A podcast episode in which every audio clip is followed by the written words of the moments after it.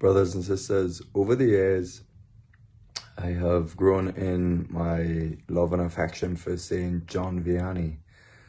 At first, I think I was probably a bit intimidated by him because, I mean, really, he's a bright light shining uh, in the life of the church. He's, his life, his complete dedication to his priestly duties was astounding. Something like listening to 13, 14 hours of confession uh, every day, you know, barely sleeping, um, living a real life of penance out of love for those who were coming to confession. Uh, as the scriptures say, you know, some things could only be casted out by by fasting and by by prayer. And I think that he fasted a lot, he prayed a lot for the very people who lined up from all over France, all over uh, other parts of Europe, uh, coming to him by foot, coming to him by train, coming just it's it's what happens when someone is so dedicated to God, so filled with the Holy Spirit that it really becomes a huge light going out. It, it reminds me of Saint John the Baptist. You know, he he did go around preaching, but then eventually he that he went to this one spot, this River Jordan, and then all that area used to search him out. This is what will save the church, you know, it's the radical holiness of, of each one of us, not just priests, nuns, uh, but radical holiness of families, a family that is completely dedicated to God, where, where the whole life of the house is centered on God, it, that brings a really vibrant, creative culture in the family. It's a bright light. It attracts people in. Uh, same thing, obviously, for like St. John Vianney. Uh, so radically centered on, on the Eucharist and on the Lord that it's like a huge gravitational pull, which obviously is the Holy Spirit. Uh, the Holy Spirit is just released with that kind of holiness in, in a very powerful way. And so, if we're looking ahead to what will save the church, what will renew the church, it's a revolution of holiness. It's it's that's it's the most practical thing. It's the most practical thing. Uh, we began our Dominican chapter uh, for the Irish province uh, to to make decisions for the future. And when I preached the opening homily, what really kept coming up for me in prayer to say to the brothers, which really to say to myself, is that the most practical thing I could do uh, is pray. Prayer is not something airy fairy. Our contact with Christ, our ability to, to, to, to be in communion with Christ through prayer and the sacraments, is the engine that drives us.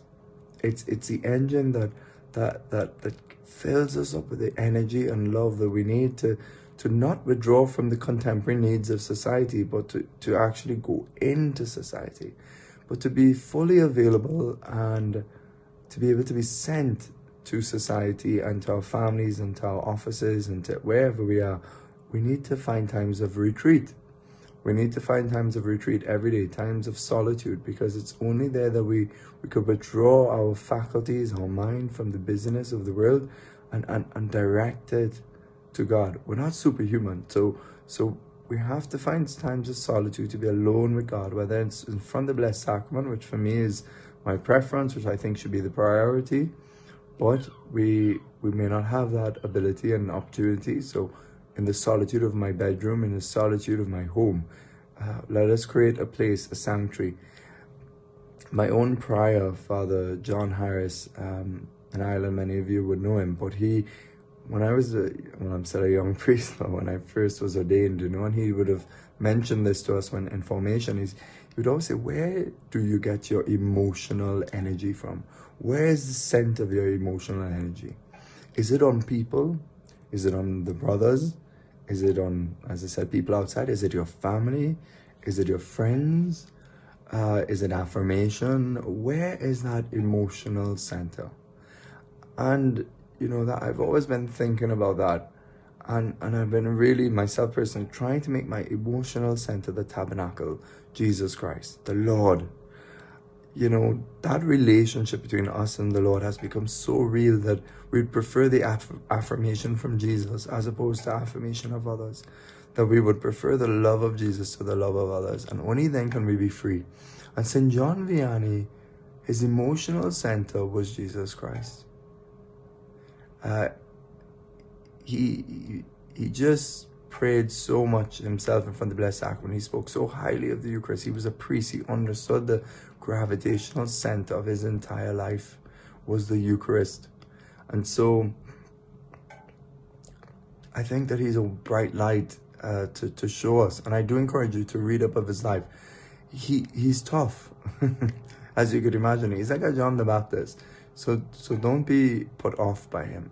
But he's behind the kind of tough exterior. He's you'll get to know him. He's gentle. He's he's he's he's full of life. He's full of uh, joy, and and he's a he's a, he's a compassionate man. Hence his hours in confession, and he's a model for all of us priests. So, but he's unique. Not every no, priest can be like that. But let's pray for our priest today on his feast day. May the Lord bless you, Father, Son, Holy Spirit.